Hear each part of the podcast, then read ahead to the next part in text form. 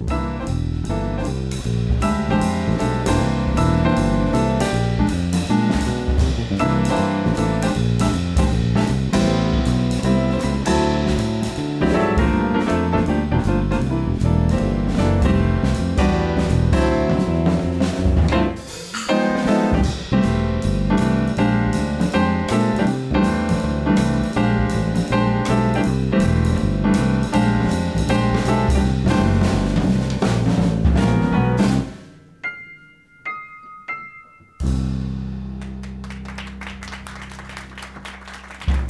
Hölgyeim és uraim, nagyon nagy szeretettel üdvözlöm Önöket. Karácsony előtt néhány nappal igazán megtisztelő, hogy meglátogatnak bennünket. Egy fantasztikus vendéget szólítok hamarosan ide a színpadra. Mindig elmondom, hogy különleges a vendég, és tényleg az minden alkalommal, hiszen egyébként nem lenne itt. De a ma esti különösen kedves az én szívemnek főiskolai osztályfőnökömet fogadják nagy-nagy szeretettel. Szinetár Miklós!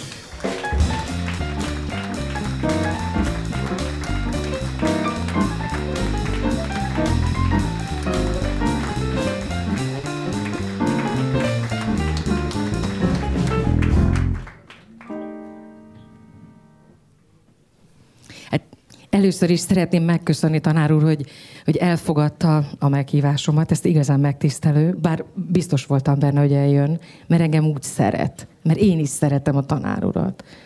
Jó, hát természetes, hát Erika egyik legkedvesebb tanítványom volt, vele fordult először és utoljára elő az az én tanári pályafutásom alatt, hogy indult egy párhuzamos osztály, együtt felvételeztettünk, és a párhuzamos osztálynak a vezetőivel én összevesztem, hogy hova fog az Erika kerülni, mert olyan tehetséges volt a felvételén. Zsámbéki Gábor volt a másik, ketten indítottunk két párhuzamos osztályt, és összevesztünk, hogy Erika kihez kerül, és nagy érveink voltak. Zsámbéki közölte, hogy én vettem fel az első felvételén, én megközöltem, hogy én vettem fel a másodikon. Úgyhogy aztán így de Úgyhogy... este további részében beszéljünk inkább a tanár úrról. Nem azért, mert rólam is van mit, de közel se olyan érdekesek, mint amit az elmúlt. Tehát ki, kimondani is nehéz tényleg, hogy hány évben történt a tanár úrral. Egészen nem, nem, tényleg nem akarom elhinni, hogy 1950-es években már egy jelentős művész volt, és hogy most 2018-at írunk, hamarosan 19-et, és hogy még ez a név még mindig egy brand. Szerintem, hogyha ezt most így jól belegondolok, akkor nincs, vagy nagyon kevesen vannak, akik, nek, akik ennyire meghatározóak a kulturális életben ennyi évtizeden keresztül. Jó, tudom, most erre furja azt mondani, hogy igen. De hogy csinálta? Hát, hogy mondjam, így alakult.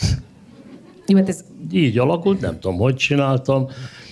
Hát, ahogy mondjam, nagyon megható, amit mondasz, az nem, az talán el van túlozva. Az vitathatatlan, hogy abba rekorder vagyok, hogy hát az idén lassan most már befejezem a rendezést, de 65 éven keresztül rendeztem megállás nélkül, és hát ha már ilyen reklám, 14 országban, 20 városban, és sok műfajban. Mi volt az első olyan darab, amire azt lehetett mondani, hogy ez annyira meghatározó volt, hogy így rögtön a, bekerült a köztudatba az a név, hogy Szinetár Miklós, mint egy fiatal rendező. Egy színház volt, egy színházi előadás volt, vagy, vagy már a, fi, vagy a filmek hozták meg, vagy a televíziós sikerek, az ilyen ismertséget. Az egy álnaív kérdés, mert nekem azért van egy válaszom. Csak... No, hát én nagyon fiatalon kezdtem a pályámat, a főiskolának, az, a, a mai egyetem, akkor főiskola, én voltam a legfiatalabb hallgatója elsősként. Úgyhogy hát van az a bizonyos legendás, amit mindenki ismer, az a csárdás királynő, amit 22 éves koromban rendeztem, féli katonaruhában, mert a katonai szolgálatot töltöttem, de föl elintézte a színász, hogy fölrendeltek, hogy tudjak dolgozni. Na most erről, a, erről az előadásról a mai napig van egy ilyen TV felvétel, amit meg lehet nézni, amit én nem nagyon szeretek. Miért? Hát azért, mert az előadás ö, megszületett 1954-be, de akkor még nem volt televíziós technika, És ez a felvétel, ez 1966. Ez egy 12 éves előadás. Tehát ez olyan, mint amikor valami gyönyörű várromot látunk, ami még látni, hogy milyen volt, amikor, de hát azért ez már nem az. Hát a, ez, a, ez a színház egy nagyon mulandó dolog. Szoktam ott mondani mindig, ez hiketrunk itt és most. Most egy 12 éves előadás, az, az már túl van azon. Azt szoktam mondani, hogy a legjobbak az ilyen repertoár előadások a negyedik, ötödik évben, amikor már nagyon tudják, de még élvezik, még nem unják. Hát jó, ezt nem unták, ebben nem az volt a probléma, hanem hát voltak benne olyan alakítások, amik hát máig is élem, mint a Feleki Kamil, az úgy, ahogy van, de hát a Honti Hanna zseniális, de amikor bemutattuk a darabot, akkor ő még egy ragyogó, virágzó primadonna volt a maga 60 évével. Ezen a felvételen már egy nagyszerű, idős hölgy, másról szól a dolog. Úgyhogy ez volt az első ilyen. Hát aztán a második volt a, ami ilyen meghatározó volt, amikor főiskolai vizsga előadásban rendeztem a Brecht Koldus operáját, amire nyugodtan... Ott osztályfőnök volt, tanár úr? Annak az osztálynak az osztályfőnöke nem, volt? Nem, nem, én nem, egy, egyen lejjebb levő osztály osztályfőnöke voltam, de én ezt kiharcoltam, hogy ezt csinálhassam, a Blum Tamás zseniálisan lefordította, és ez volt az első átütő Brecht siker Magyarországon. Előtte a Brecht soha nem volt sikeres. Utána sem mindig. Itt sikeres volt, mert hát itt abból indultam ki, nem tudom, aki ismerik Brechtet, tudják, hogy neki van egy ilyen nagy színházi elmélete, hogy hogyan kell színházat játszani, meg hogy kell az ő darabjait játszani.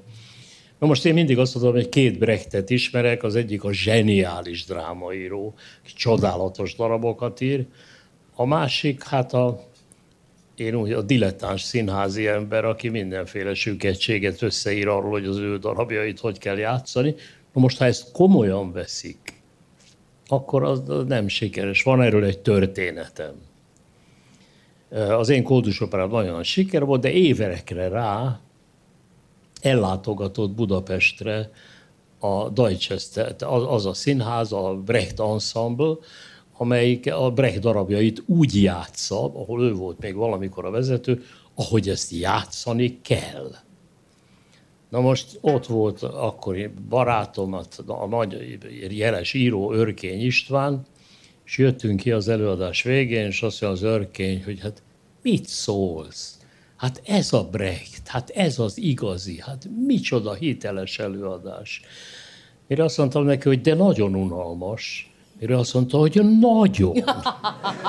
Úgyhogy Egyébként az a, a, a cast, tehát hogy akik abban szerepeltek, tulajdonképpen mindenki aztán elképesztő karriert futott be. Hát sajnos az, az egy szomorú dolog, hogy már kevesen Igen. élnek. Hát tulajdonképpen megvan még a Pásztor Erzsi, ki még ma is nagyszerű színésznő, megvan a Bodrogi Gyula, aki akkor az első nagy főszerepe volt. Nem tudom, hogy a Böröndi Kati megvan, vagy nincs meg, mert ő elment külföldre. Többiek sajnos már meg? Megvan. Megvan. Jó.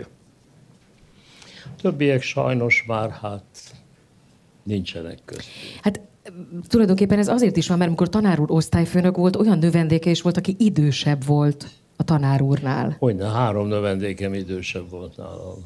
Az első osztályomban. Tudnék, ott egy, egy olyan féletlen folytán lettem osztályfőnök, hogy tanársegédje voltam, a nagyszerű Apáti Imrének, aki akkor egy nagy név volt, de az Apáti hirtelen megbetegedett, és aztán sajnos nagyon gyorsan meghalt. És hát én ott maradtam egyedül az osztályjal, és aztán miután az első fél évet abszolváltuk, akkor rám bízták az osztályt, tehát vég. Nagyon nagyszerű emberek voltak köztük, Holl István, Dégi István, Polgár Géza, Rem, tényleg remek, remek társaság. Pásztor Erzsi. Remek társaság volt. Szürreális volt a dolog egyébként, hogy hirtelen osztályfőnök lett ennyire fiatalon? furcsa volt? Hogy gondolom, hogy nem számított rá, de hogy ez egy, akkor egy ilyen nagyon nagy felelősség volt, vagy inkább egy, egy kihívás, amire azt mondta, hogy ez van, ezzel kell megbírkozni. Nagyon érdekes kihívás volt. Én ezt úgy fogtam fel, hogy ők is fiatalok, én is fiatal vagyok, és hát együtt akarunk valamit a világtól, és hát nagyon-nagyon-nagyon jó hangulat volt. Az volt a főiskola történetében az első zenés színész osztály. És akkor mindenféléket kitaláltunk ott annyira, hogy bevallom őszintén, az ember mindig önmagát ismétli. Most meghívtak, most tanítok a Zeneakadémián, és annyi év után megint visszahoztam azt, amit ott tanítottam. Az volt, a, amit tanítottam nekik, hogy a Muzorszkinak van a kiállítás képei című nagyszerű darabja. És arra kellett nekik néma jeleneteket csinálni de olyan jeleneteket, hogy meg is szólalhattak közben. Nem azt kellett eljátszani, amiről a zene szól, hanem használni a zenének a fordulatait, a különböző megoldásokat. Tehát tényleg egy ilyen fantázia gyakorlat volt, mert hát mindig arra, arra törekedtem, ezt te tudod jól, hogy, hogy a, ne legyen a színész növendék egyáltalán, ne legyen a színész egy bábú, akinek a tanárbácsi, a rendező bácsi megmondja, hogy mit csináljon, és ő azt alázatosan végrehajtja. Most is a zeneakadémisták a nagyon jó osztályon van, mindig azt kell tudni, hogy jusson valami eszükbe, nekik. Hát őt úgy hívják, hogy művész, nem úgy hívják, hogy végrehajtó. És hát, hogy mondjam, neki kellett, ki kellett találni egy történetet ezekre a dolgokra. Tehát akkor elindult a dolog, utána, hát elég sok, 51 évig tanítottam utána. De aztán abba hagytam, mert az nagyon fontos dolog, igyekeztem. Most is a, a, az nagyon fontos, hogy az ember mindent hagyjon abba, mielőtt megunják. Az nagyon fontos. Most is a Zeneakadémián mindig azt tapogatom, hogy abban a percben, ha azt érzem, hogy uh, amit mondok, az már nem érdek, akkor, akkor már nem, nem szabad tovább csinálni. Volt is ilyen élményem. Három évvel ezelőtt a színművészeti főiskolára visszahívtak rendezőket tanítani, és tartottam egy, azaz egy órát. És akkor az volt a témám, hogy elemeztem nekik, és velük együtt akartam elemezni a Katona József bánkbányát, amit én egy remek egy, egy, egy csodálatos, nem is tudják, hogy milyen remek mű. És amikor először azt mondtam, hogy itt megszólal ez a szereplő, és ezt mondja, és akkor megszólalt az első növel, és azt mondta, igen, de hát ha hazudik. Hát mondom, ha hazudna, akkor arra volnának kifejezetten utalások, jelek. Hát nem, nem szabad ezeket olyan komolyan venni, mondták, és láttam, hogy nem nagyon tetszik nekik, már beüzentem, hogy köszönöm szépen, nem. Éreztem, ha már unnak, akkor, akkor már... Ez generációs probléma lehet, vagy azóta annyira más lett az ízlés a színházakban, vagy, vagy mi Nem lehet hiszem, hogy azok? generációs probléma, most a zeneakadémistákkal remekül, uh-huh. megér, remekül megértjük egymást. Remekül megértjük. Hát ez egy pillanatnyi helyzet mindig, az, az élet változatos, és hol ilyen van, hol olyan van. Úgyhogy... Hogy keveredett a színház környékére? Volt a családban bárki, aki művészettel foglalkozott egyébként? Nem igaz. Egy nagybátyám volt, aki író volt, Szinetár György. Ő írta a Ludas Matyi című filmet, meg ő írta az Egri csillagok filmnek, és novellákat írt, mindenféléket. Azt kedvenc novellám, azt mindig elmesélem. A következő, hogy egy nagyon szegény gyerek, borzasztóan éhes. És annyi pénz van a zsebében, hogy egy darab zsemlét tud venni. És vesz egy zsemlét, és elmegy vele a csarnokba, és oda megy a tejfölös kofákhoz. És ketté vágja a zsemlét, és töltse meg ezt a zsemlét tejföl. Megtölti tejföl, szóval mennyibe kell, nincs egy vas se a zsebébe már, Szóval mennyibe kerül, kérdi a kofát, mi a kofa bemondja az árat, mi azt mondja, nem, hát ez drága, mondja, és visszatölti a tejfölt. Hát igen ám, de addigra már a sömle beitta.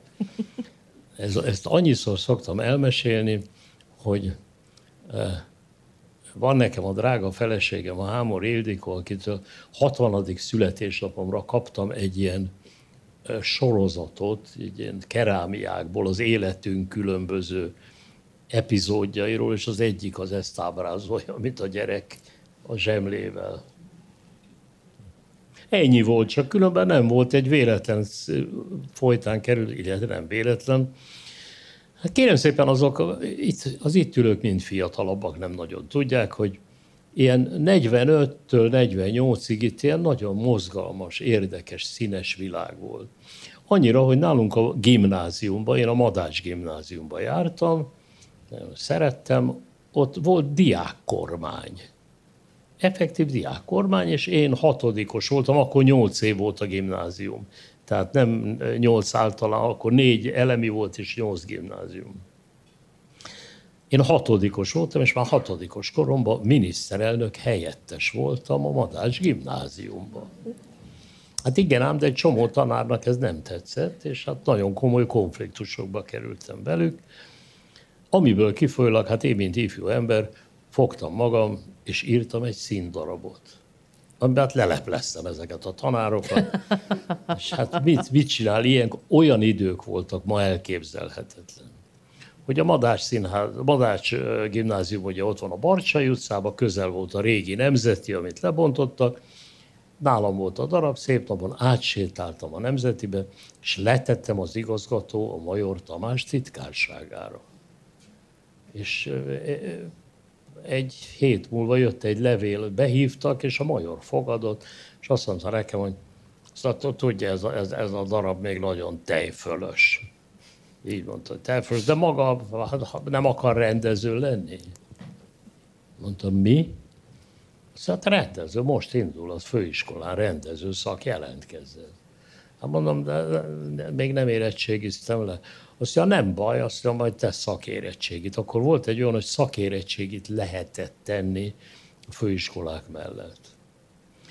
Jelentkeztem, fölvettek, de a szakérettségi aztán elmaradt, úgyhogy én vagyok az a, az ember, akinek van egy kitüntetéses diplomám, de érettségém nincs, ezt be kell vallanom. De egyébként több olyan színészről is hallottam, aki már 17 évesen felvételt nyert a, az akkori főiskolára, ugye akkor még főiskola volt, nem egyetem, és nem volt még érettségije. Ezért fordulhatott elő velük is ez, hogy, hogy előbb fölvehették őket érettségének? Vagy, igen, vagy, előfordult. Vagy még ilyen zavaros rét. idők voltak? Ez, vagy? Ezek olyan idők voltak, de egy-két év volt olyan, ami lehetséges. De itt mondtam éppen az előbb azt a nagy történetemet, hogy azok nagyon nagy idők voltak, mert soha nem felejtem el, hogy amikor mi elsősök voltunk, akkor bejött hozzánk a főtanszak vezető, a Major Tamás, és a következőt mondta. Szóval tanuljanak nagyon jól, dolgozzanak nagyon sokat, mert magukra nagy szükség van. Kérem, ezen a pályán mi voltunk az utolsó generáció, akinek azt mondták, hogy szükség van rá. Később már csak, hát nehéz a pálya, nem tudjuk, hogy lehet, tehát majd meglátjuk, hát szerencsek. Ezt, hogy gyertek, szükség van rátok, ez, ez nem Forradalmi hol. idők. Hát, hát igen, igen. igen. És hogy keveredett a, a televíziózás felé? Hát, Ez egyértelmű, az is egy ilyen új hát, történet volt, és valahogy... Hát az egy olyan fura történet volt, mert én a Petőfi Színházat csináltam, akkor az az volt, hogy hát először, jó, hát hogy egy életet nagyon nehéz elmesélni itt ilyen rövid idő alatt, de hát én a Operett Színházba kezdtem a pályafutáson. Megkaptam a kitüntetéses diplomámat, azt jelenti, hogy minden tárgyból kitűnő voltam, úgy osztályoztak, és előtte már én kettő évig a Magyar Állami Operaház ösztöndíjasa voltam, 19 éves koromban. Négyen voltunk az első ösztöndíjasok, ez volt az első ösztöndíjas. Az operában Melis György, Házi Erzsébet, én és Gáncs Edith. Mi négyen voltunk az első ösztöndíjasok. És két évig ott dolgoztam az Olá Gusztáv mellett, mert ő vitt oda, ő tanította főiskolán, ő vitt oda, és azt mondta nekem a két év munkája után, hogy azt mondja, kérem maga nagyon tehetséges, minél hamarabb legyen főrendező, mert segédrendezőnek használhatatlan. Amiben egy rettentő bölcs dolgot mondott ki, mert az egy másik foglalkozás. Szóval olyan, mint hogy valaki sebésznek remek, de orvosnak esett. Az más, egy másik foglalkozás. No most hát akkor viszont behivatott engem az igazgató, a Tóth Aladár nagyon nagy ember volt, és azt mondta, hogy hát édes fiam, nagy jó hírem van számodra, sikerült szereznem egy segédrendezői státuszt. Én azt mondtam, hogy ne haragudjon igazgató úr, de én főiskolát végeztem, én nem akarok én vagy rendezőnek, vagy nem. Aztán hogy képzelt, hát a hadseregben is először káplár őrmester, mondom, igen, de aki tisztiskolát végez, az hadnagy. Hát azt mondta, nem, hát nem, nem, nem, mondta, nem, nem, nem, és akkor kaptam az üzenetet, hogy az Operett Színházba Gáspár Margit nagyon szívesen oda vesz rendezőnek. És akkor én nem, nem voltam stop, hogy az az opera, elmentem az Operett Színházba, és hát így került aztán hozzám ott a, a csárdás királynő. Muszáj, hogy megszakítsam, mert van egy városi legenda, és meg kell, hogy kérdezzem, hogy ez igaz-e. Hogy amikor játszották 56-ban, októberben a csárdás királynőt, és volt benne egy olyan jelenet, hogy lőttek, ez és Mágnás Miska. Mágnás Miska volt, és hogy leesett, e, ugye egy, ö, hát lőttek egyet, és akkor ledobtak föntről egy ludat, vagy egy libát, vagy egy nem tudom én mit. Nem haragszom. Nem, az, abszolút kérdez csak, hogy, hogy mi, az, mi az azt, igazság. Azt én rendeztem, mint ifjú a Mágnás Miskát, és az a finom, elegáns, parfümös ötletem támad, hogy a Pixi vállán elsül a puska, és föntről leesik egy liba. Egy nagyon elegáns, kulturált ötlet. És ö, ugye a harmadik felvonásba került erre sor, úgyhogy föntről egy műszaki ledobta, mert adott neki az ügyelőjelet. És október 23-án ment a főpróba, még főpróba volt, és a második felvonásban lövés, és leesik a liba megállítom, ahogy próbálom, micsoda, miért, miért, állj meg, állj meg, állj, tehát mi, mi kér, hívom az ügyelőt, aztán miért, miért lőttél? Hát ez a harmadik főször, nem én lőttem, az utcán lőttek. És ledobták. És akkor tényleg igaz, csak én ezt a csárdás királynővel hallottam, de akkor a sztori Nem, ez a Máglás Miska Óriási. volt, az a Pixi Mixi. Úgyhogy bocsánat, hogy megszakítottam, igen. Én, Tehát, én, én kérek bocsánatot. szóval operett színház. Ez, ez a hiteles, igen. igaz történet. De most már legalább tudjuk. Szóval operettszínház, igen, tehát hogy ott ne, az nem... Most az operettszínház után én, én beleszerettem a musicalbe, nagyon-nagyon, hát életemet, véremet láttam a Bécsbe, mert volt egy ilyen, kiküldtek az Avignoni Fesztivál, és Bécsbe meg hát láttam a kiszminkát, ez mondom nagyszerű műfaj. De én olyan musicalt akartam csinálni, ami nem is hasonlít arra, hát nem nagyon, amit ma musicalnek neveznek. Tudnék, azt mondtam, hogy ez legyen egy kevert műfaj, szép Wagneri szóval Gesamtkunst, tehát olyan darab kell nekem, amit a legjobb magyar író ír, a legnagyobb költő írja a verseket, és az élő egyik legjobb zeneszerző a zenét. Így született meg az Egyszerelem három éjszakája, aminek a Vas István írta a verseit, a Hubai Miklós a szövegét, és a Ránki György, és a mai napig még játszák. Na ez a Petőfi Színház aztán nagyon merész dolgokat csinált, mert eljátszottuk a Mándi Ivánnak a Mélyvíz című darabját, ami szürrealista volt, ami hát egy ilyen vaskalapos szocialista rendszerben, hát akkor az botrány volt. Mi az, hogy szürreális darab, megtámadott a sajtó, borzasztó bort, de hát mi játszottuk, voltak tüntetők, akik ott tüntettek az előadáson mellettünk, és nagyon sokáig játszottuk volna, ha hát a Senyeiver a főszereplő nem hal meg közben, mert hirtelen ő is rákot kap, és ugyanolyan sorsszerű, mint a férje az Apáti Imre, aki helyett én elkezdtem tanítani, ugyanúgy ő is meghalt rákba, nagyon nagy művésznő volt. Abba kellett hagyni. Belefér egy anekdóta? Nem egy, több. Ebben volt az a, a, ugye a mélyvíz körül akkori kulturális életben borzasztó kultúrharc volt. Cikk ide, támadás, ez egy burzsóá disznóság, szőre. Másik oldalon fiatalok tüntettek, de nagy Na, vasárnap délelőtt megyek az Andrási úton, akkor még nem volt autóforgalom, sehol egy autó, és a másik oldalon jött Tompa Pufi, a nagy színész, nem tudom, a filmekből, akik emlékeznek rá. És onnantól a másik oldalról átkiabált nekem. Micukám, gratulálok! És én azt hívén, hogy a mélyvízhez azt mondtam, hogy szerénykedtem, azt mondtam, ugyan mihez Pufi bácsi? Szóval, hát a neved napja van. Úgyhogy ennyi volt. Szóval, Na most ebből igen? a Petőfi Színházból egyszerre csak, velem hát akkor ilyen parancsos rendszer volt, velem egyszerre csak közölték azt, hogy nagyon szép és jó a Petőfi Színház, jó, de én a következő hónaptól a Magyar Televízióban vagyok művészeti igazgató. És egyszer nem érted, hogy mind oda helyeztek. Amit nem bántam, mert a televízió nagyon izgatott, nagyon érdekelt, mert mindig minden érdekelt a világon, ami nem egynemű ami sokarcú, amiben sokféle van. Hát a musicalt is ezért akartam csinálni. Na most Egyébként a televíziózás akkor, akkor hány éve létezett már, amikor tanár úr oda Tessék? került? Hogy hány éve létezett a televíziózás? 57, hát akkor 62-ben kerültem, oda 5 éves. Ah, egy 5 éves, éves történet. a televízió, uh-huh. és nem, nem fogadtak, nem vegyesen fogadtak ott, tehát később tudta meg az igaz történet, hogy hogy kerültem én oda. Hát úgy kerültem oda, hogy akkor a, a akkori pártba a fő fejes, akinek a kulturális élethez volt nagy ráhatása, úgy hívták, hogy Szirmai István. Ez korábban a rádiónak volt az elnöke, majd a rákosék lecsukták. Évekig ült börtönbe, és hát szörnyen verték az ávósok, nagyon vacakul viselkedtek vele.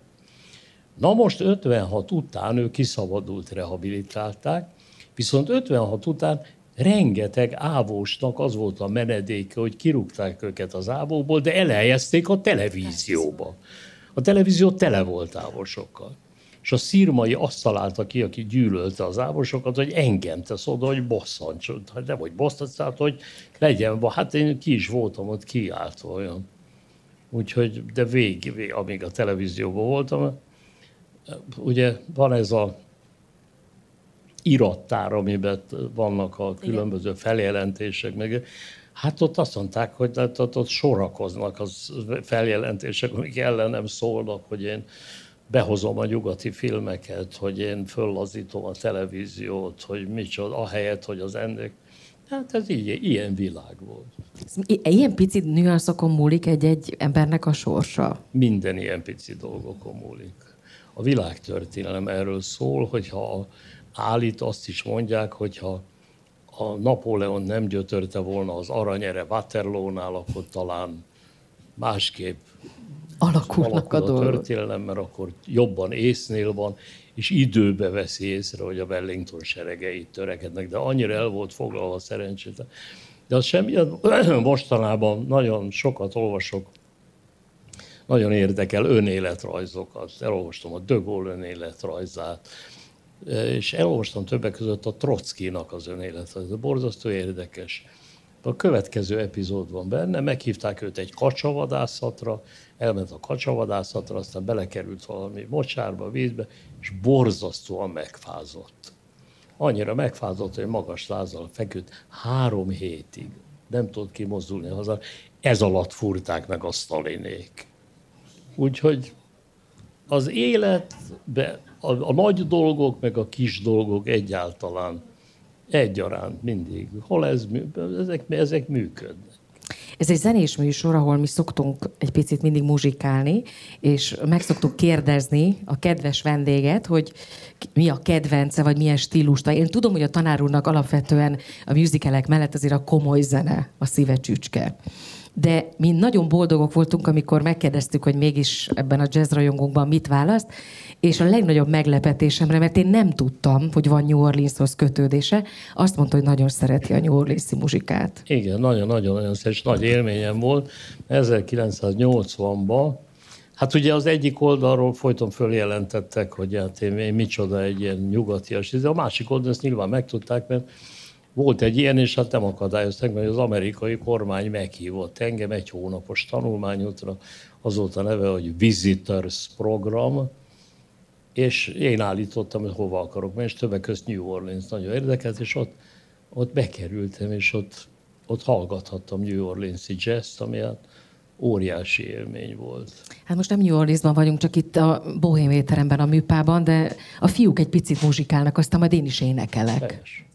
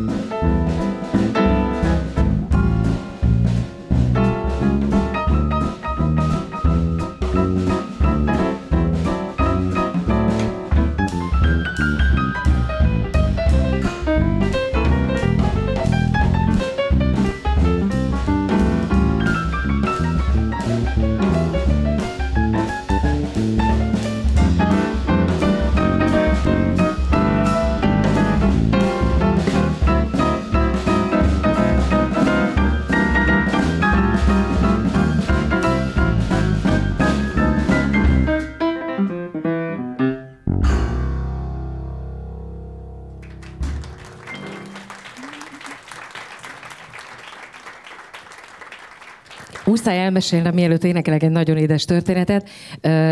Ugye én 90 végeztem a főiskolán, és utána elvégeztem a jazz szakot, és egyszer összetalálkoztam a tanárul ilyen 96-97 környékén, és így megállított, és azt mondta, hogy hallom, hogy te jársz valamilyen iskolába. Hát igen, igen, és hogy el is, igen, igen, ott diplomáztam. Akkor te olyan Bontovics Kati leszel? De ez egy cuki volt, és egyébként tényleg, mert akkoriban ugye Kati volt a jazz énekesnő Magyarországon, úgyhogy most hát megpróbálok Bontovics Kati lenni, idézőjelben, valóban egy nagyszerű És most jöjjön egy olyan dal, ami talán az egyik legismertebb New Orleans-i nóta, Oh, when the saints go marching in.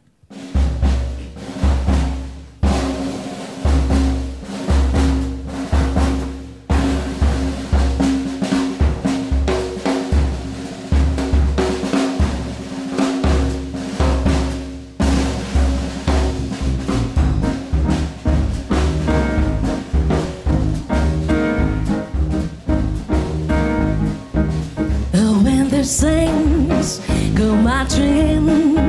Now when the saints go marching in, yes, I want to be in the number. When the saints go marching in, oh, when the saints go marching in, when the saints go marching in, yes, I want to be in that number.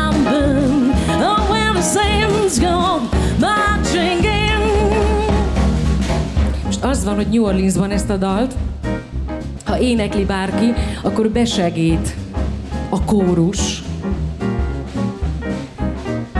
Hát már ha fel... Jaj, vannak itt, akik szerintem ismerik ezt a dalt, úgyhogy ha van hozzá kedvetek, kedvük, akkor nagy-nagy szeretettel várjuk ezt a bizonyos bekiabálósdít, jó?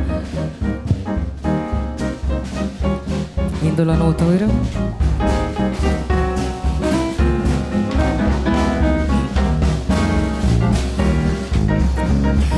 When the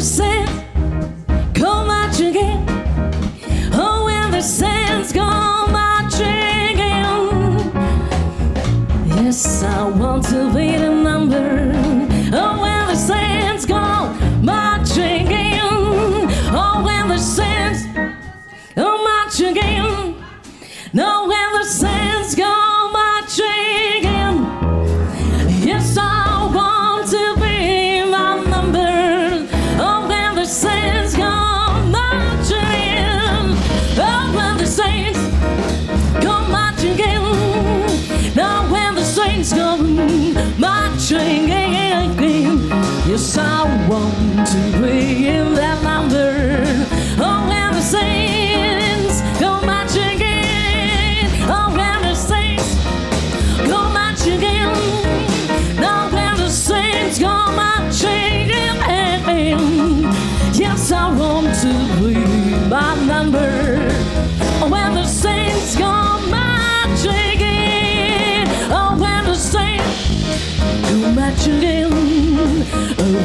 Saints go marching in. Yes, I want to be in that number when the saints go marching.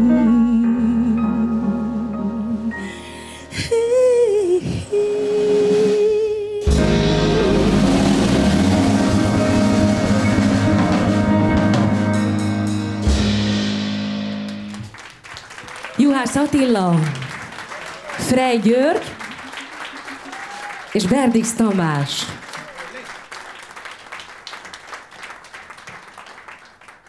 Szóval az, egy-kettő. Szóval az, hogy ma már mindenki utazik, nyitva a világ. Látjuk a, a felvételeket a YouTube-on, bárhol az interneten, bármit megtalálunk, de annak idején, amikor a tanár úr kijutott mondjuk például New Orleansba vagy Amerikába, az egy másik bolygó volt, vagy ez egy másik dimenzió? Hát egy erősen másik, erősen másik bolygó volt, de egy, egy mondatot csak azt mondanám, hogy jazz alatt az én ifjúságomban valami mást értettek, egy közönséges tánczenét. Így van. Hát annyira, hogy az előbb említettem ezt a kalandos darabot a Petőfi Színházba, a mély vizet, hát abban van a nagy szám, a Maxuli balladája, és az így szól, hogy ha Maxuli belép a tánciskolába, eláll egy percre a jazzzenekar. Szóval a tánciskolába játszott a jazzzenekar. Egyszerűen ez, ez a fajta a mai kornak a jazz, hát amit már a Gonda János nagyszerűen elkezdett és tanított, ami egyszerűen abból áll, hogy az emberi fantázia, az emberi gondolkodás, hogy egy számot fog, és valamelyest variál, hozzátesz, elvesz belőle. Tehát egy alkotó, kreatív, de ez régen nem volt. Tánzene volt, és forgatta a dobverőt. A, a dob, az volt a nagy száma, hogy forgatta a dobverőt két izé között. Na, Amerikáról annyit, hogy hát jó, hát erről is van egy történetem, hogy az életemnek egy része, hogy hát ezen az amerikai úton többek között kiválasztottam, hogy vigyenek el engem Salt Lake City-be, mert ifjúságomban sokat olvastam a nagy sóstóról. Csak az a nagy sóstó, az a Vinetú könyvekben, az a tenger volt, aztán kiderült, hogy ott van a nagy sóstó, de ez egész más. Ezzel szemben kiderült, hogy a Salt Lake City az a mormonoknak a fővárosa. Az a mormon főváros, és én ott a mormon televíziósokkal nagyon összebarátkoztam, annyira, hogy két évre rá elintéztem, hogy a magyar televízióból kimentünk egy csapat, Rádai Mihály volt az operatőr, a Benda volt a riporter, és csináltunk a mormonokról egy öt részes filmet, amit a magyar televízió leadott. És a dolog nagyon sikeres volt, annyira, hogy aztán kiszálltak a pártközpontból, és hát mondom nekem általában ilyen fekete gyerek volt, hát hogy micsoda disznóság ez, hogy a Színetár itt Magyarországon a mormonoknak csinál reklámot, le is vették a műsoron. Hát igen ám, de a mormonok ebből kifolyólag engem nagyon megszerettek, és akkor meghívtak oda, és öt éven keresztül minden nyáron ott egy opera tanszakon tanítottam kint minden öt éven keresztül. De nem ez a történet, hanem az a történet, hogy a mormonoknak van egy csodálatos intézményük. Azt úgy hívják, hogy a Mormon Tabernacle Choir, tabernákulum kórus. Ott van egy fából épült hatalmas tabernákulum, Salt Lake City-be, ahol a legjobb akusztika van a világon, és ahol van a világ legnagyobb kórusa, 460 a létszám, és az csupa-csupa önkéntes, és egymás mellett énekel a Nobel-díjas szívsebész professzor és a kukagyűjtő. Tehát egyszerűen egy tökéletes és elképesztő koncerteket adnak, és minden áldott vasárnap megjelennek a televízióba, és időnként járják a világot, akkor elindul a 460 ember, és hát őrült sikerük van, de ez egy nagy, nagy dolog, ha ők valahova eljönnek, Norvégiát. Na, én a Nor- az ő összekö- a velük való munka kapcsán összebarátkoztunk, és nagy nehezen elintéztem azt, hogy a Mormon Tabernacle Choir eljött Budapestre vendégszerepelni. De most tudni kell a mormonokról, hogy a mormonok beállítottságuk folytán rettenetesen republikánusok, nem demokraták, magyar szóval azt mondanánk rá, hogy nagyon jobboldaliak, minden egyes olyan amerikai elnök, aki republikánus, ott a mormonok énekelnek, a, ez a kórus a beiktatáson, tehát ők egy nagyon elkötelezett, nem baloldali társaság. Na, mit tesz Isten, ez viszont, ez a koncert, ez pont a rendszerváltásra esett. 1990-re. És hát ugye már megszoktam, ahogy évtizedekig följelentettek, hogy én egy ilyen rossz, föllazító amerikai izé vagyok, aki beengedem ide a nyugati kultúrát, meg a mormonoknak sem propaganda. Természetes, hogy a mormonok kaptak egy feljelentő levelet az új magyar televíziótól, amiben az volt, hogy hát mi az, hogy ezt a színetár rendezi, aki a régi televíziónak volt a vezetője, hát aki egy Úgyhogy szabály, ugyanaz a feljelentés, mert csak más előjellel. hogy akkor én nem rendezhetem. Mire a tabernákulum kórus visszaírt, hogy ha nem a színetár rendezi, akkor nem jönnek el. Mert azért van, ahogy a koldus operában mondják, hogy van még tisztesség a világon. Végül nagy nehezen belementek, eljöttek, itt adtak egy koncert, csodálatos koncert, a Vitrai konferálta. Nagyon-nagyon nagy élmény volt. Úgyhogy... E- Egyszer azt olvastam az egyik könyvében, hogy Izland volt az egyik olyan hely, Izland, ahol, ahova biztos, hogy még visszamenne, hogyha megtehetné, annyira érdekes volt. Hogy tényleg Izland ennyire elbűvölte? Melyik? Izland.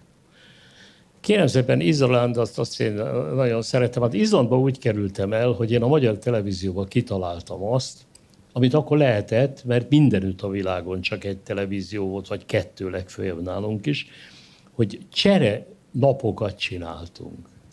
Tehát csináltunk egy izlandi estet a magyar televízióban, egész este izlandi műsorok mentek, és cserébe magyar műsorok mentek Izlandon egész este. Ilyet csináltam Kanadával, Svájccal, ez egy nagy találmány volt akkor a maga idején. Így kerültem el Izlandba, mert vittem a magyar műsort. És hát egy gyönyörű ország, de az, az óriási, hogy ö, hogy mondjam, az egész, az azt mondta nekem ott a gyártásvezetőm, egy komoly gazdasági ember, hogy azt mondja, igen, hát azt mondja, az izlandi emberek azok nagyon hisznek a szellemekbe. Mondom, igen, igen, de tudja miért? Mondom, miért? Mert vannak. Úgyhogy, és halál komolyan előadta, hogy folyik egy útépítés, és ott az útépítésen leállt a munka, mert a szellemeknek nem tetszett a dolog, a hely szellemének, és alkudoztak, és különböző kikötéseik voltak, és amikor azt teljesítették, akkor lehetett folytatni a munkát. És ez teljesen benne van az izlandi közél, ez nekik benne van a gondolkodásukban, ami óriási dolog, mert valami természet közelséget jelent. Mert erre szoktam én mondani, hogy az egy óriási dolog, hogy valamibe hinni kell. Mert a semmi, az semmi. De valami, az teljesen mindegy, hogy mi is, a szellemekbe hisznek, nagyon jó.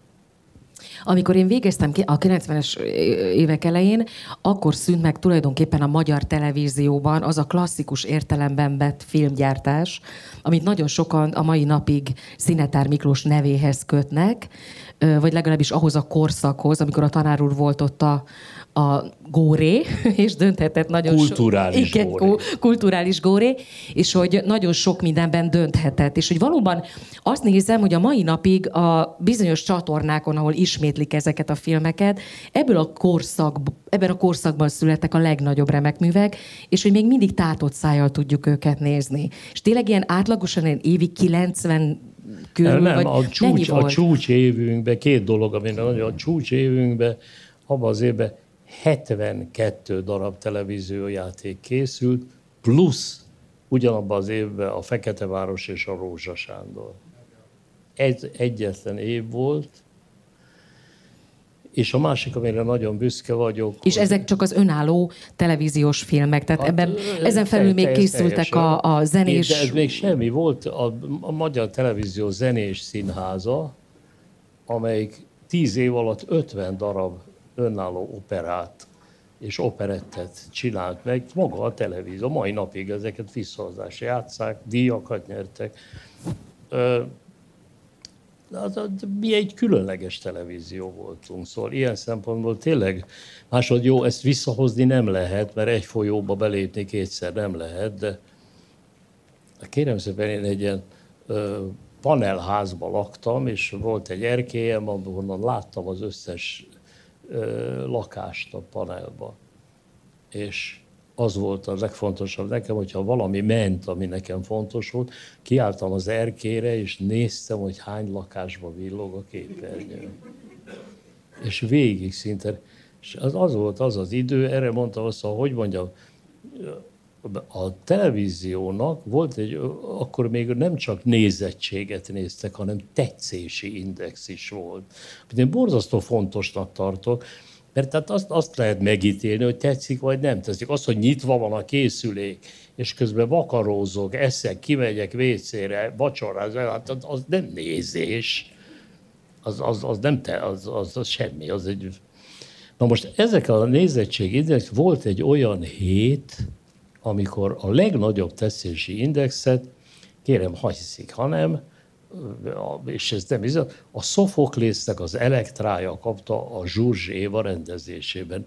És nem azért, mert valami mert, mert az elektromek kultúra, hanem mert az egy nagyon jó krimi. Mert az egy nagyon jó, csak emberi fogyasztása alkalmas, nem ócska, és van benne valami plusz humánum. De a történet, szóval én mindig azt mondtam, hogy mostanában is mondom azt, hogy én nem szeretem, egyáltalán nem szeretem azokat a filmeket, amik minden áron megcéloznak a televízióba két-három millió nézőt, azt én nem nézem. Meg azt sem nézem, ami csak tízezer, csak a szoboknak, csak tíze. Én azt szeretem, ami kultúra és emberi fogyasztásra mégis alkalmas. És ilyen, ilyen, ilyen nagyon sok van ma is a világban. Hát, hogy mondjam,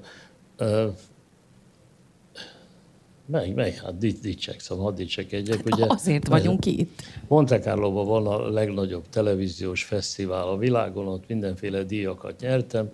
Ebből kifolyólag sokáig voltam zsűritag, Vittoria a Szikával, meg ilyenekkel zsűriztem együtt. És ebből kifolyólag ezelőtt öt évvel, vagy hattal engem meghívott a herceg, hogy vegyek. Kimentem Monte Carlo, hogy három évig benne voltam az úgynevezett preselection committee az előválogató zsűribe, azaz minden márciusban leültünk, és megnéztünk 120 televíziós filmet, és abból választottuk ki azt a 20-at, ami a fesztiválra bekerült. Kérem szépen, nekem az a három évben a tapasztalatom 120 televíziós filmet nézve, hogy a világon igenis készülnek remek televíziós filmek ma is. De Bulgáriától Fogföldig. Szóval nem csak Angliában, csak akarni kell. Csak oda kell figyelni. És mások, nem olyanok, mint régen voltak, hát semmi. Nem, nem. Az, az rémes, amikor néha a magyar televízióban megnézek egy filmet, ami ilyen kultúra, és pont olyan, mint régen volt, na az már nem jó. Hát egy... Egyébként vissza, jó, ugyanabba a folyóban nem lehet belelépni, de vissza lehetne hozni azt a világot, vagy de mind Visszahozni soha semmit nem lehet. Az de hogy legalább, a... hogy tényleg, hogy újra legyenek olyan minőségű televíziós filmek, a, a, a, amiben mondjuk, azt, tehát hogy törekszünk erre a bizonyos kulturális azt, színvonalra. Azt, lehet, azt lehetne, csak hát kéne hozzá akarat, meg szellem, de hát hogy mondjam, más idők, más, más helyzetek.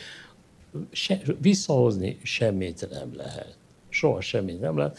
Nem lehet visszahozni azt a helyzetet, amikor a Beethoven koncertjei voltak a kizárólagosak Bécsbe, és minden erről szólt.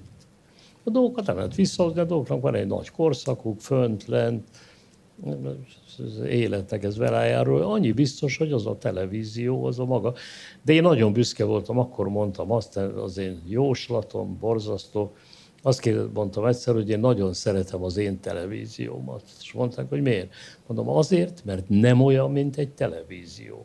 Mondták, miért, milyen a televízió? Mondom, a, tál, az igaz, a televízió világszerte gyakran olyan, hogy két lábszagú szórakoztatás között szájba politizálják a nézőt. Bejött. Hát ezért óvatosan az ilyen jóslatokkal. hogy óvatosan kell az ilyen mondatokat, mert aztán úgy maradunk. Egyébként akkoriban beleszóltak? Föntről kapott uh, instrukciót? Hogy... Nem, mert én kultúrával foglalkozom, nem, nem nagyon. Hát azért olyan volt, hogy a, mit tudom, volt ez a stúdió. Hát ott azért nagyon nagy harcaim voltak, időnként be akarták tiltani, aztán mégis engedélyezték, de az egy kultúrpolitikai műsor volt. A maga, magukba, a művekbe, nem, szóval az abba, abba, abba nem nagyon voltak. Nem nagyon, szóval az az igazság, hogy, hogy tulajdonképpen ez, a, ez annak köszönhettem, hogy mindent meg lehetett úszni, hogy nagyon sikeres volt. Amikor én a televíziót ott hagytam, akkor három, azaz az három hatalmas vitrin roskadozott azoktól a díjaktól, amiket nemzetközi fesztiválokon nyertünk nyugaton. Na most hát erre borzasztó büszkék voltak. Hát ez, ez, ez azért ez egy, ez egy nagyon, nagyon nagy dolog volt. És, és hát az, ugyanakkor szerették a televíziót. Ugye az is nagyon jó volt a televízióban, a kultúrás hogy mindenféle volt Mert volt Sofokles, de volt táncdalfesztivál. Tehát, hogy mondjam, a dolgok nem egyneműek voltak. Akkor mondtam én azt, amit azóta is fenntartok, hogy az én televíziós címerem az úgy néznek ki, meg egyáltalán mindenbe az lenne a címerem, hogy zöld mezőbe az van kiírva, hogy is. Ilyen is, olyan is. Egyáltalán mindig azt mondta, hogy mindig abba hiszek, hogy a világnak a lényege az is, és a világot azok teszik tönkre, akiknek zöld mezőbe az van kiírva, hogy csak. Erre emlékszem, ezekre a mondatokra hogy amikor, ugye mi péntekenként találkoztunk annak idején a főiskolán, az volt a tanár úr napja, és nagyon vártuk, és nem csak azért, mert instrukciókat kaptunk egy-egy jelenethez, hanem azért is, mert mindig sztorizott, és mindig mondott egy-egy olyan történetet, amit mástól nem tudtunk volna meg, és er, ezek kifejezetten emlékszem erre a dologra, hogy hogy akkor is volt egyfajta ízlés, ami nagyon dominált a színházi életben, és hogy ezt nekünk hosszasan mesélte a tanár úr, hogy majd ezzel óvatosan, és hogy az lesz igazán hosszú távon sikeres, aki, aki hogy sokféle. Aki mindenfélében Igen. tud, persze. Nem, azok nagyon szerencsétlenek mindig ezen a pályán, hát a színi pályán. Egyfajta stílusba kitűnőek, de ha az a színház véletlenül tönkre megy, vagy ő onnan nem megy, akkor vége. Mert ő csak egyfélét tud, ami, ami nem jó. De ha visszatérve a televízióra, annak idején azt mondom, hogy a televízió az én elképzelésemben, mert akkor egy televízió volt, az bizonyos értelemben a tolerancia iskolája. Mert igenis az a jó, ha megy a televízióba egy magyar nőta műsor, és két órára rá vagy rögtön mellette egy jazz műsor. Mert megtanulják tolerálni a nézők azt, hogy ilyen is van, olyan is van lehet az egyiket úgy szeretni, hogy a másikat is eltűröm. És hát rengeteg, szóval az egész televíziózásban annak idején a kultúrában. A politikában nem, hát a politika az egy nagyon elszánt propaganda televízió volt, hát az ismerős, nem kell bemutatni, ma is ismerős, szóval nem, nem de a kultúrában arra törekedtünk, hogy mindenféle legyen hogy mindenféle, ilyen is, olyan is. Tényleg az volt, hát ugyanakkor arra nagyon büszke vagyok, meg voltam, hogy hát a magyar irodalomnak és a zeneirodalomnak szinte minden klasszikus a képernyőre került. 14 darab német László darab volt, de Ilyes Gyula, Csurka István, nálunk volt a Páskándi először, de hát természetesen a bánkbán természetesen. Hát ma is tessék megnézni, a hármas csatorna ezeket látja, játsza a mixát, szóval minden klassz, és zenébe, a zenei, bán, a opera bánkban, Hunyadi László, Otello, Kozifán tudta, Fidelio, szöktetés a szerályból. Tehát, hogy mondjam, oda egy óriási igény arra részünkről, hogy sok-sok-sok kultúrát adjuk, és igenis mellette táncdalfesztivált, és igenis mellé a Familia Kft-t, mert az azért volt sokkal különb a mai szappanoperáknál, mert volt benne irónia, volt benne rálátás a dolgokra. Nem akarta olyan halál komolyan eladni saját magát, mint a sok mai szappanopera, hanem minden úgy lebegett, és hogy mondjam, és ettől a dolog humanista volt. De még egyszer mondom, a dolog nagyon könnyű volt abból a szempontból, hogy egy az az egy darab televízió volt. Tehát nem, nem, nem kellett megküzdeni egy csomó mindennel. Az egy jó adottság volt, egy jó korszak, többek között ez is térhet vissza. A többek között ez is térhet vissza. Amikor a Kimit tudba beült a zsűribe, akkor az volt az első ilyen szereplése, hogy aztán az utcára kiment, akkor mindenki tudta, hogy ön kicsoda onnantól kezdve? Vagy előtte is voltak ilyen, tehát akkor már lehetett tudni, hogy... Nem, nem tudom. A, a tudva úgy kerültem be a zsűr, hogy a major szólt. Ő engem nagyon jóba voltunk, hogy jöjjek.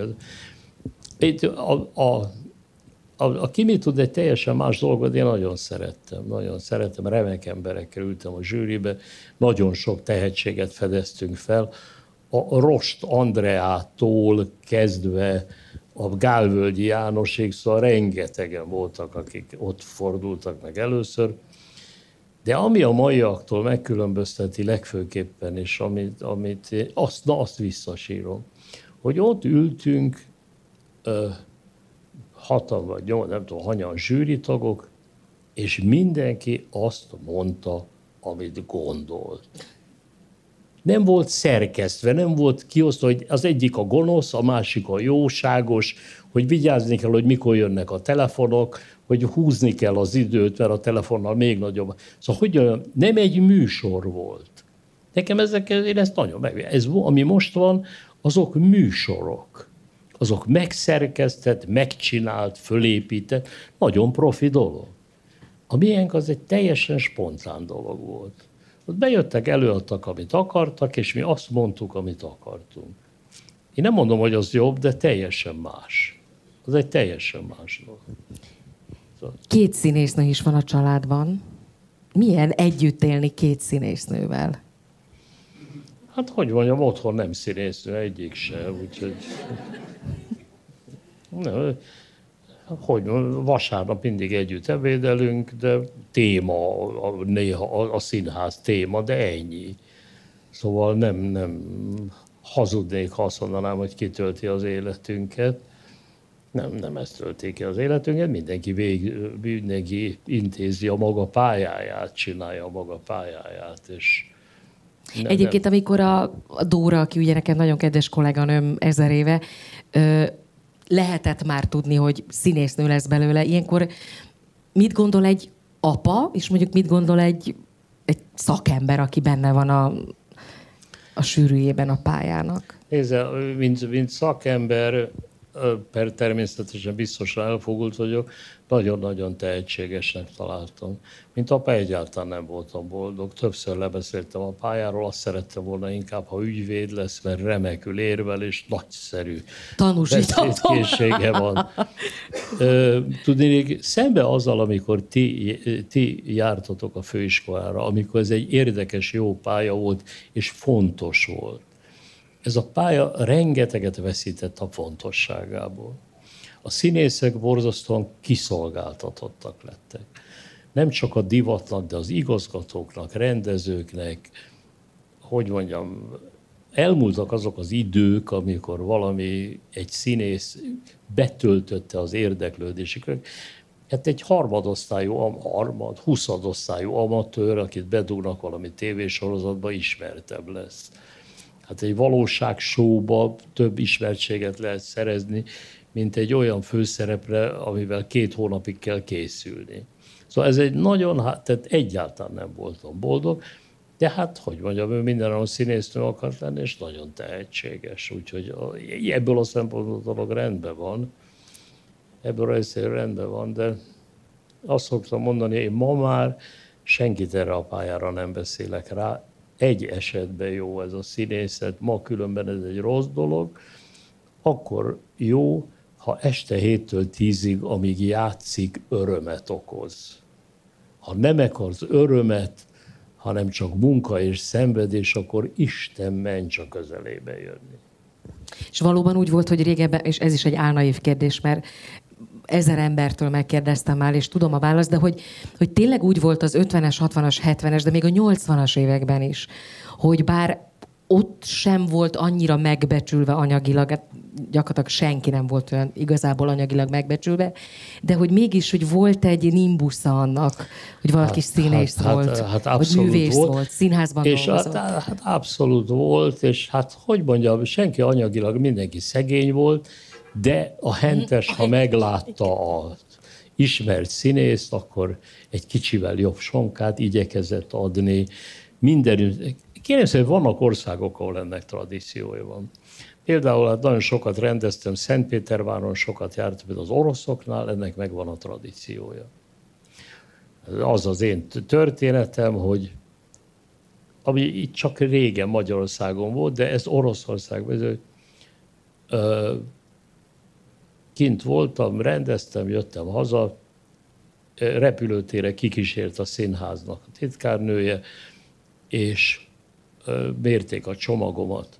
és volt rajta valami plusz, nem tudom mennyi, hát ezt el szokták nézni. De az elkezdett erősködni a Vámtiszt. vámtiszt, hogy igen, ez sok, tessék fizetni, ennyit nem lehet vinni. Mire a belemlevő titkárnő azt mondta, de hát ez az úr a muszkomédiának a rendezője. Csend, tessék parancsolni. Abba a pillanatban. Hát ez a De, világ de elmúlt. kimentünk a színház kocsijával, mert van neki kocsia, megnézni a Petrodvareci gyönyörű szökekutakat. A színházi kocsi, az bemehet a, a protokoll bejáraton. Szóval ott a színháznak valami, ő, jó, kérem szépen, ott van az Alexandriszki színház, ami akkor épült az 1700-as években, amikor Budapesten még Pest nem volt. Amikor még nem, hogy nem voltak Budapesten, Óföld Pec címen egy rossz falu volt itt. Ott, ott ennek nagyon-nagyon nagy tradíció. Oroszoknál van nagy tradíciója, angoloknál van nagy tradíciója, németeknél van nagy tradíció. Ennyi. Ráadásul nálunk ugye egy speciális dolog is volt, mert valahogy azt látom, hogy a nagyvilágban vagy valaki filmszínész, vagy csak színházban játszik, vagy szinkronizál, tehát így nagyon külön választják a dolgokat. Nálunk ez abszolút keveredett, és mondjuk egy Márkus László ugyanúgy játszott filmekben, mint színházban, vagy Hogy, délután hát- szinkronizált. Tehát, hogy Hát persze a Budapesti Operában, a fénykorában a Simándi József egyaránt énekelte a Lohengrint és a Bánkbán. Tehát ez elképzelhetetlen ma. Mindenkinek ma, hogy mondjam, ami például hát egy másik dolog, hogy hát nem akarom összehasonlítani, egész más is biztos, hát hogy az orvoslásba. Hát megszűnt az, hogy orvos, aki mindenhez tulajdonképpen, hát házi orvos. általános, igen. De hát, hogy mondjam, ha bármi bajom van, és bemegyek a traumatológiára, és bemegyek a barátomhoz, mert itt van valami gond, vagy a kezemen, akkor azt mondja, az már nem az én asztalom. Más asztala van a készsebésznek, és más asztala van, aki abban gerinctel foglalkozik. A világ specializálódás felé halad. Ez, ez így van, minél komplikáltabbak a dolgok, ez, ez, ez, ez van, hogy mondjam, hát kinek jutna eszébe annak, aki eljátsza a Hamletet, hogy az részt vegyen egy éjjel-nappal Budapestben, oda-vissza. Tehát a mi időnkben attól még, hogy valaki eljátszott egy prózai főszerepet, nyugodtan a Familia Kft-be benne. Az két, szóval hogy mondjam, sokkal általánosabbak voltak a tulajdonságok, és sokkal kevésbé volt specializálva a világ. Ma egy ilyen. Hogy mondjam, én már egy idős ember vagyok, de nem szeretnék beleesni abba a hibába, hogy minden, ami van, arra azt mondom, hogy rossz. Nem. A világ változik. Ilyen. Egyszerűen rengeteg olyan dolog van, amit tudomásul kell venni, nem azzal, hogy ez rosszabb vagy jobb, hanem ilyen. Nincs feltét, hogy mondjam, ez is ez ilyen filozófiai dolog, nincsen feltétlenül mindennek minősége. Tehát a dolgok nem arról szólnak, hogy valami jó, valami rossz, valami jobb, ami rosszabb. A dolgok gyakran arról szólnak, hogy nem jó, hanem ilyen. Ami lehet, hogy az én számomra jobb, vagy az én számomra rosszabb. De semmiképpen sem egy objektív mérce. Úgyhogy maradjunk abban, hogy én úgy látom, hogy a ö, színipálya ma korán se olyan jó és előnyös, mint ezelőtt 40 évvel volt. Ennek ellenére a Színházművészeti Egyetemre százával jelentkeznek, biztos megvan az okuk rá. Muzsikálunk.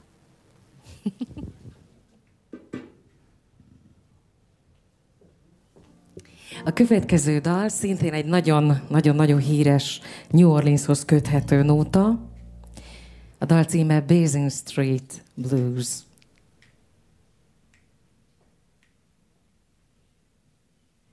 Won't you come along with me to the Mississippi? We'll take a boat to the land of dreams. Step down the river down to New Orleans. To bands that made us.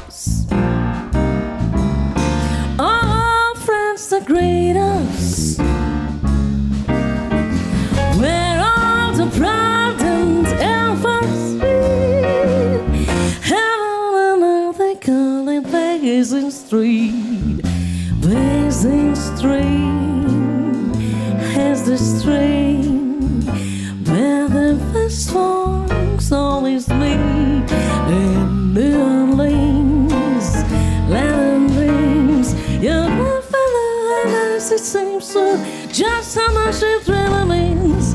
Glad to be yes, serene. Well, welcome, sweet indeed to me. When I can lose, lose my blazing street blues.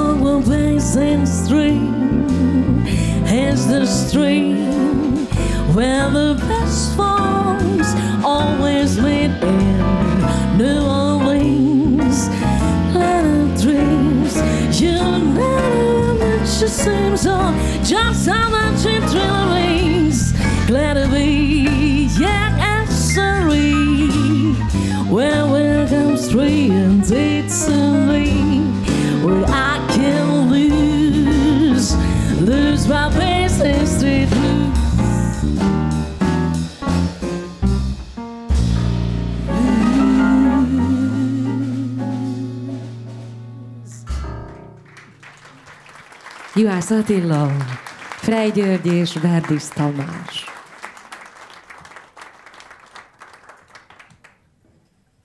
Arra emlékszem, hogy ha az ember visszagondol a főiskola éveire, hogy mit kapott, mit tanult a tanáraitól, nekem egy nagyon fontos dolog megmaradt, hogy arra tanított bennünket, hogy nagyon fontos a szakma, de még fontosabb, hogy az ember élje az életét. Hogy járjon színházba, utazzon, nézzen szét a világban, legyen fontos számára a család, és hogy vigyázzon az egészségére. Ezt a tanáruron kívül soha senki nem mondta. Általában azt mondták, hogy dob bele magad, csináld, őrülj meg tőle, és ezer százalékig ég, és csak a színház és a, és a szakma. Jó, hát nekem ez mindig meggyőződése volt, ezt mindig mondtam a növendékeimnek. A színház, a színészet, az tulajdonképpen egy élménybeszámoló és egy lelki striptíz. Nem testi, azt utálom. Amikor a rendezők mondanak, levetközteti, azt én utálom. De lelkileg az egy striptíz. Meg kell, hogy magát mutassa.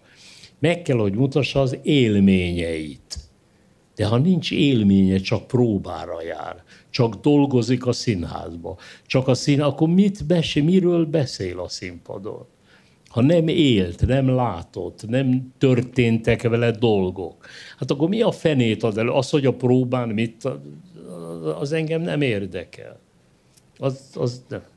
De még az előzőhöz annyit azért, hogy ellentmondjak saját magamnak, én imádok saját magamnak ellentmondani. Ezt én a nagyoktól tanultam, a Mozarttól és a Shakespeare-től, ahol folyton az van, hogy ami az egyik percben még igaz, a következő percben az ellenkezőjét mondja. Szóval azért a színházról annyit azért tudni kell, hogy remekül mennek a magyar színházak. Soha ennyi színházi látogató nem volt. És hát, hogy itt körbenézek, és azt látom, hogy egy ilyen este, ami most már két éve folyik, ennyien ülnek, és ennyien, ez egy óriási dolog. Ez például azokban bizonyos 60-as, 70-es években nem mindig volt így azért sok, sok volt akkor az, az olyan kezdeményezés, ami meghalt, mert nem, nem érdeklődtek. Ma tulajdonképpen egy nagy színház. Szóval ez, ez, ez viszont a dolognak a másik oldala. Ezt tanítottam mindig a növendékeimnek még, ezt főleg a rendezőknek kéne tudni, hogy mindig keressék a dolog a másik oldalát. Tehát, hogyha van egyfajta igazság, akkor keressék meg annak az igazságnak, hát ahogy ezt a Shakespeare megcsinálta. Ahol a Lír királynak, most néztem, a tévében volt az Anthony Hopkins hát nem egy jó film, de a darab átjön. Hát milyen gyönyörűen van megírva, hogy ezek a lányai a Lír királynak gonoszak, aljasok, de valami igazuk van. De valami igazuk van, és a Lír király tényleg egy buta izé, de ne, szóval, hogy mondjam, nincs olyan se a művészetben, se az életben, hogy fekete-fehér. Mindenben valami ilyen is van, olyan is van. De hát ez szemlélet kérdése, nekem könnyű ezt mondani, mert az életemet remek művekkel töltöttem, erről szól a Mozart, erről szól a Muzorski, erről szól a Verdi, szóval... Mit csinál napközben? hogy mondjam, hát most már azért öreg vagyok, nagy félréces. Jó, de már... bocsánat, de most több mint 30 éve ismerjük egymást, és szerintem van még itt a teremben, akinek köze van a tanár úrhoz, és én ugyanolyannak látom. Tehát, Jó, hogy, hát, hogy tudom, hogy vigyáz magára, hogy egészségesen él, minden, sportol? Minden áldott nap tornázok, uh-huh. ha lehet, akkor elmegyek úszni, sétálok. Most mostanában még betegeskedtem, és azzal is el vagyok foglalva. De hát a pillanatban is még négy, azaz négy darabon van az opera repertoárján. Hát ezekre odafigyelek. Olvas sokat? Olvasok is, igen, mindenféléket, érdekes dolgokat. Nagyon tanulságosak. Előbb mondta, hogy milyen tanulságos önéletrajzok. A Dögolnak az öné, aki egy nagyon nagy ember volt. De fantasztikus, a Dögol önéletrajzából kiderül, hogy a második világháború alatt ami élet-halál harc volt, és az angolok és a németek egymással életre, halálra harcoltak, az ember azt hinné, hogy hát ez kitöltött mindent. De nem, mert közben Londonba ennél néha élesebb csetepaték folytan azon, hogy majd a háború után melyik gyarmat kihez fog tartozni a franciákhoz, vagy az angolokhoz. És gyakran ez kötötte le, a, hogy mondjam, a belső harcok sokszor fontosabb, mintha csak ma. A belső harcok gyakran fontosabbak, mint az élet-halál harcok. Úgyhogy nagyon, nagyon élvezem ezeket. Aztán olvasom a Karinti Ferencnek a naplóját, amit szintén tudok ajánlani, nagyon érdekes. Szóval 50 évvel ezelőtt hosszan hogyan írja meg, hogy az az bizonyos olyan moder, idézőjelben modernista dolgok a színházban mennyire nem működnek, és mennyire életszerűtlenek. 50 évvel ezelőtt, az, az is nagyon érdekes, meg hát az olvasással és a tornán és a úszáson kívül foglalkozom. Most írtam egy forgatókönyvet, filmet, de hát nem tudom, hogy meg sem a Vígözvegyből, mert a Csárdás kirenő filmem elég nagy a mai napig játszák, meg a Deutsches Grammophon most adta ki újra DVD-n, a Vígözvegyet rendeztem Budapesten, Veszprémbe, Albaltába és Szentpéterváron, úgyhogy elég sok, és csináltam belőle egy filmforgatókönyvet, ami más, mint a darab. Hát de és hát... ez manapság hogy megy, hogy ír az ember egy filmforgatókönyvet, és oda viszi a bizottságnak, hát vagy megtartja a fiókjában? Oda, oda viszem, hát oda viszem, de hát folyton azt a választ kapom arról, az, hogy mondjam, annyi változott meg itt. Ez a mostani filmszisztéma, ez meg kell mondjam, borzasztóan eredményes. Szóval számos díjat nyernek a magyar filmek, anyagilag az egész konszolidálódott, szóval itt tulajdonképpen a végső számlája ennek a mostani filmes vezetésnek nagyon jó.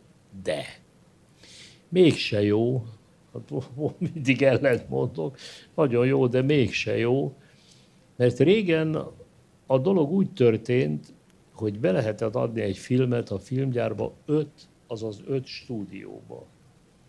És be lehetett adni egy könyvet a televízióba, a másik öt stúdióba. Tehát tíz helyen lehetett próbálkozni. És folyton előfordult az, hogy egyiknek nem kellett, a, most egy, azaz egy helyen lehet próbálkozni. Ez nem jó. Ezt nem is tudtam, hogy ez így volt. Hát hogy ne? Hát öt stúdió volt a filmgyártásban, és öt stúdió volt a televízió. Bármelyiknél. Meg, meg hogy mondjam, a dolgok nem ennyire attól függöttek, hogy mi a pénz. Láttam a legutolsó filmét a Szabó Pistának, ami ebből a Szabó Magda filmből készült, és nagyon tetszett. Kivéve az utolsó három percet, az borzasztónak találtam, mert mi volt ez a három perc? Ezt a nagyon külsőségeibe szerény tulajdonképpen televíziós filmet, azt sorolták föl három percig, hogy mennyi helyről kellett összekoldulni a pénzt a filmre. Hát ez, ez tényleg itt borzasztó, és meg az, hogy hosszú listája azoknak, akik. Ez, ez, megint azt tudom mondani, hogy egyfelől a szisztéma nagyon jó, mert nagyon eredményes, másfelől nagyon rossz. Volt, volt erről régebben még a szocializmus, vagy nagyon jó vicc. Szóval is rengeteg mindenre vonatkozik. Azt mondták, hogy mondd meg nekem, milyen a szocializmus? Röviden. Jó. Egy kicsit bővebben. Nem jó. Szóval, úgyhogy ezt rengeteg dologra el lehet mondani, hogy röviden jó, bővebben nem jó. Hát az, hogy most itt voltál, viszont bővebben is és röviden is, csak azt tudom mondani, hogy jó, hogy itt volt, és nagyon köszönjük hogy elfogadta a meghívásunkat. Köszönöm, hogy fecseghettem. Szinetár Miklós.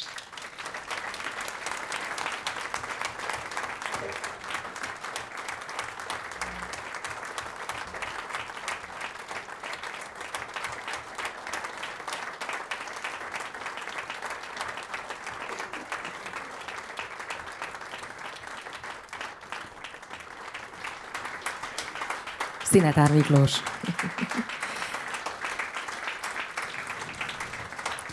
Köszönjük szépen. És most egy picit rendhagyóvá tesszük ezt a mai estét. Általában én itt leszoktam vonulni a színpadról, és a továbbiakban nem szerepelek. Átadom a szereplés jogát az én zenészeimnek, de karácsony lévén arra gondoltunk, hogy még egy picit elbúcsúznék a tanár úrtól, és aztán visszajönnék. Egyrészt, hogy beszélgessek veletek, és hogy még, még egyszer elbúcsúzzak önöktől és el fogok énekelni néhány karácsonyi dalt is. És ha már itt van az egyik legjobb barátném, aki szintén énekesnő, és úgy tudom, hogy tud néhány karácsonyi dalt, őt is majd megpróbálom rávenni, hogy jöjjön ide a színpadra Szűcs Gabi személyében. Gabika, merénylet vagy vállalod? Hát majd megbeszéljük. Szóval átadom a terepet a fiúknak, picit elbúcsúzom és jövök vissza. Annyit még azért elmondanék, hogy januárban is lesz természetesen vendége a jazz rajongóknak, méghozzá érkezik hozzánk egy csodálatos költőnő Valgati Anna személyében, és a februári vendég is már egészen biztos, Détót Kriszta, és az utolsó két időpont már megvan, csak még azt nem tudjuk, hogy egyik vendég és másik vendég biztos, hogy van, csak hogy melyik, melyik időponton, úgyhogy ezt még nem árulnám el. Szóval további jó mulatást, egyenek, igyanak, mulatozzanak, és átadom hát az nem is a szó, de a muzsikáles lehetőségét a zenekaromnak. Juhász Attila, Frey György. De szerepelek, mindjárt kimegyek el. Jövök, jövök, jövök. Jövök mindjárt, csak elbúcsúzom a tanár úrtól. Nem, te ne éneke, Isten őriz.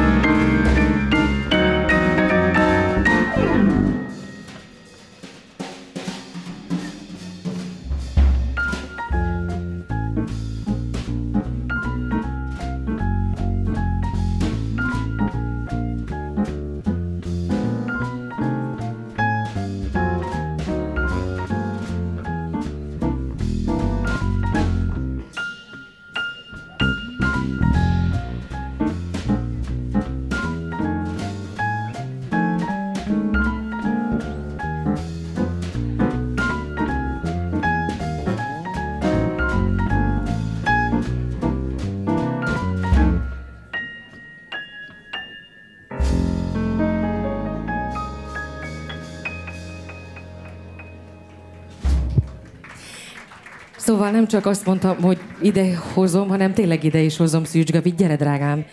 Ha már eljöttél erre a mai estére. Szűcs Gabi!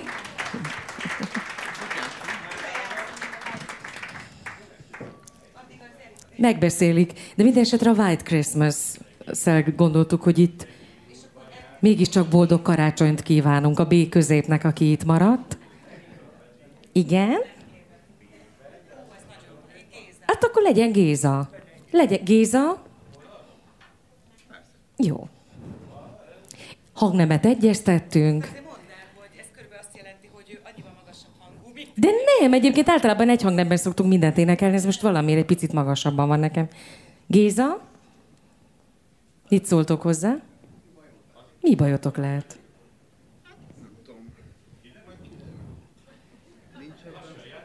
Lassan játszatok, és... szóval, Irving Berlin slágerével kívánom boldog karácsony mindenkinek. Irving Berlin ugye egy amerikai zeneszerző, 101 évet élt, és hát egy zsidó származású volt, akinek menekülnie kellett Oroszországból, és hogy mennyire érdekes a történet, hogy ugye hozzá kötődik a karácsony talán legemblematikusabb dala, a White Christmas, Hát 101 év alatt nem egy slágert írt, de talán ez az egyik legismertebb, úgyhogy jöjjön ez a bizonyos karácsonyi csoda, a White Christmas. Nem olyan jó,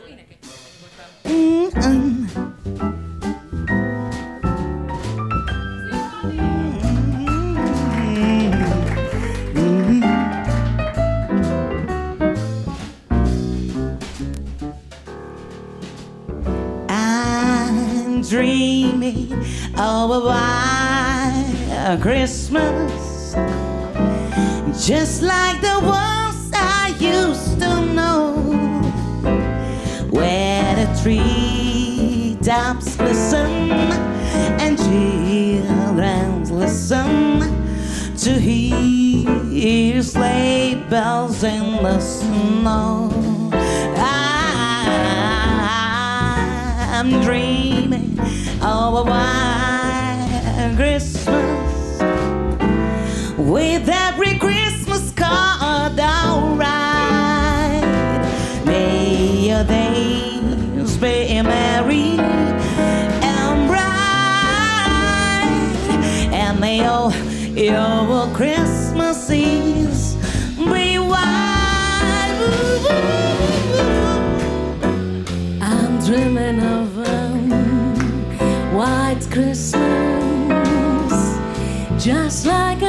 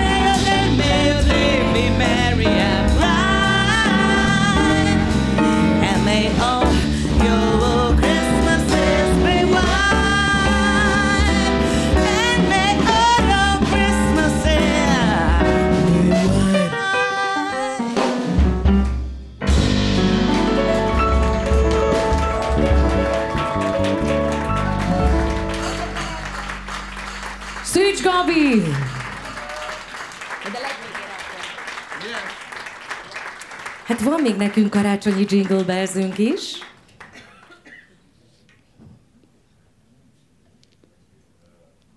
Van. Imádom ezeket a dalokat egyébként, és hát ugye a kiskorunkban mindig csak a kis karácsony, nagy karácsonyt énekeltük, meg a télapó itt van, és aztán ránk szabadult ez a nagy Amerika, hogy úgy mondjam, a maga swinges karácsonyi dalaival, és ilyenkor bekészítgetem a CD-ket a kocsiba, és megmondom őszintén, hogy az én személyes nagy-nagy kedvencem Natalie Cole két albumából a későbbi, amit a londoni filharmonikusokkal csinált, de ott van még Diane Krollnak a karácsonyi albuma is. Időnként bele-bele hallgatok az All I Want for Christmas kedvéért a Mariah Carey féle albumba is. Úgyhogy, de most legutóbb, amikor kiszálltam az autóból, akkor Natalie Cole-nak az első karácsonyi albuma szólt, ami rajta van ez a bizonyos Jingle Bells is. Jingle bells, jingle bells, jingle all the way.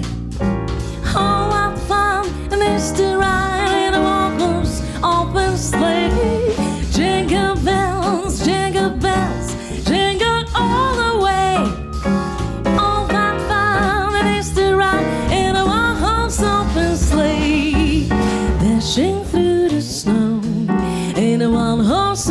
slain. Through the fields we go.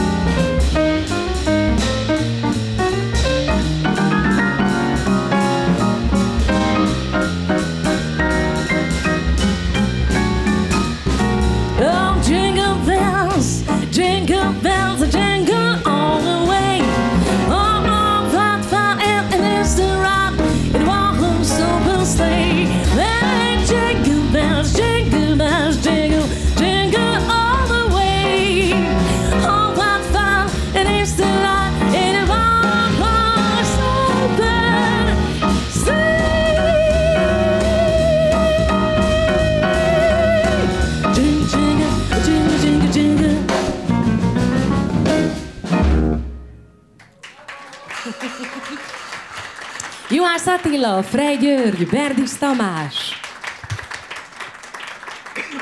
Jaj, hát van itt egy olyan is, hogy Santa Claus is coming to town, ugye az angol száz ö, irodalomban, hogy úgy mondjam, a Santa Claus jön karácsonykor, teljesen össze vagyok zavarodva időnként, most már nagy a gyerekem, de amikor kicsi volt, olyan nehéz volt megmagyarázni, hogy most akkor a Jézuska, vagy a télapó, vagy az angyalkák, vagy a, oda már a Santa Claus, de ide még a nem tudom én ki, szóval Santa Claus is coming to town. Elnézést, megvárjuk Attilát.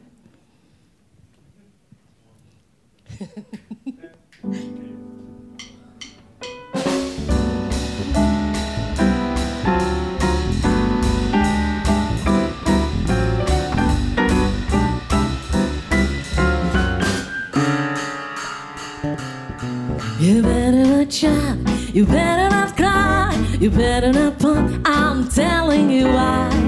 Santa Claus is coming to town. He's making a list, checking it twice. Gonna find out who's naughty and nice. Santa Claus is coming to town. He sees you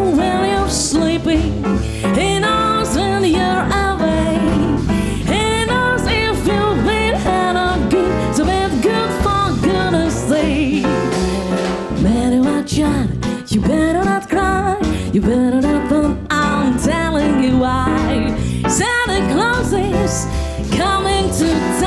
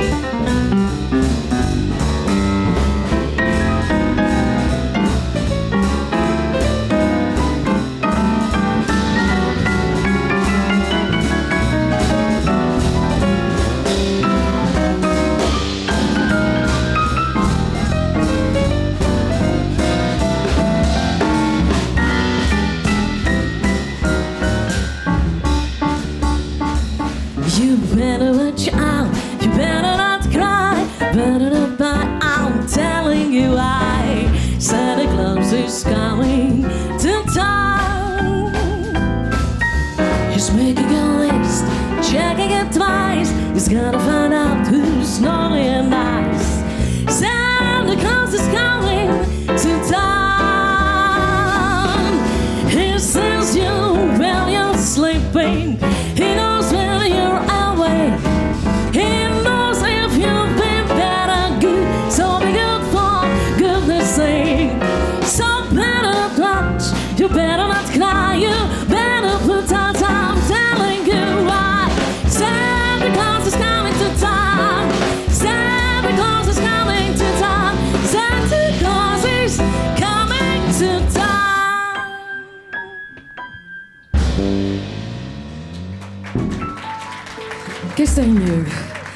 A végére jöjjön egy másik nagyon-nagyon emblematikus, és talán Európában is sokkal ismertebb karácsonyi dal, ami az én gyerekkoromban már megvolt, és ez nem más, mint a Silent Night.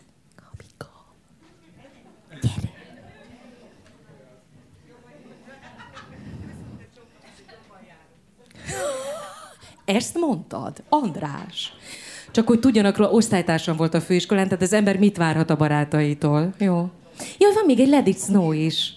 Nem akarod elénekelni? A Let It Snow az jó a Gabikának? Nem, Silent Night, gyere, gyere, gyere. Azt mondta a Tomi, az jó mind a kettőnknek. De azt mondta a Tomi, hogy az jó. Én a, má- én a második felé.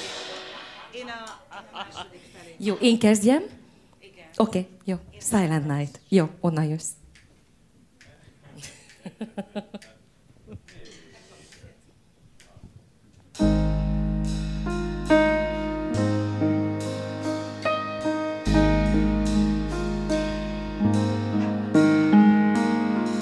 Tomi semmit nem vesz komolyan.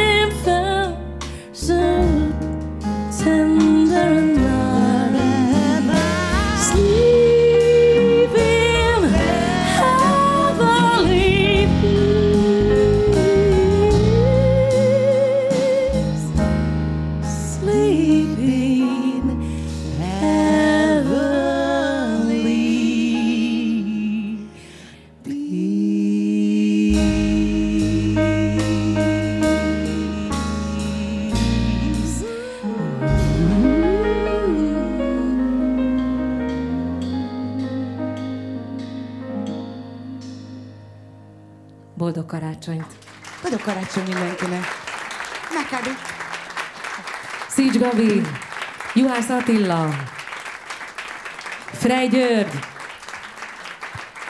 Berdis Tamás. Köszönjük szépen! Találkozunk a jövő esztendőben, januárban.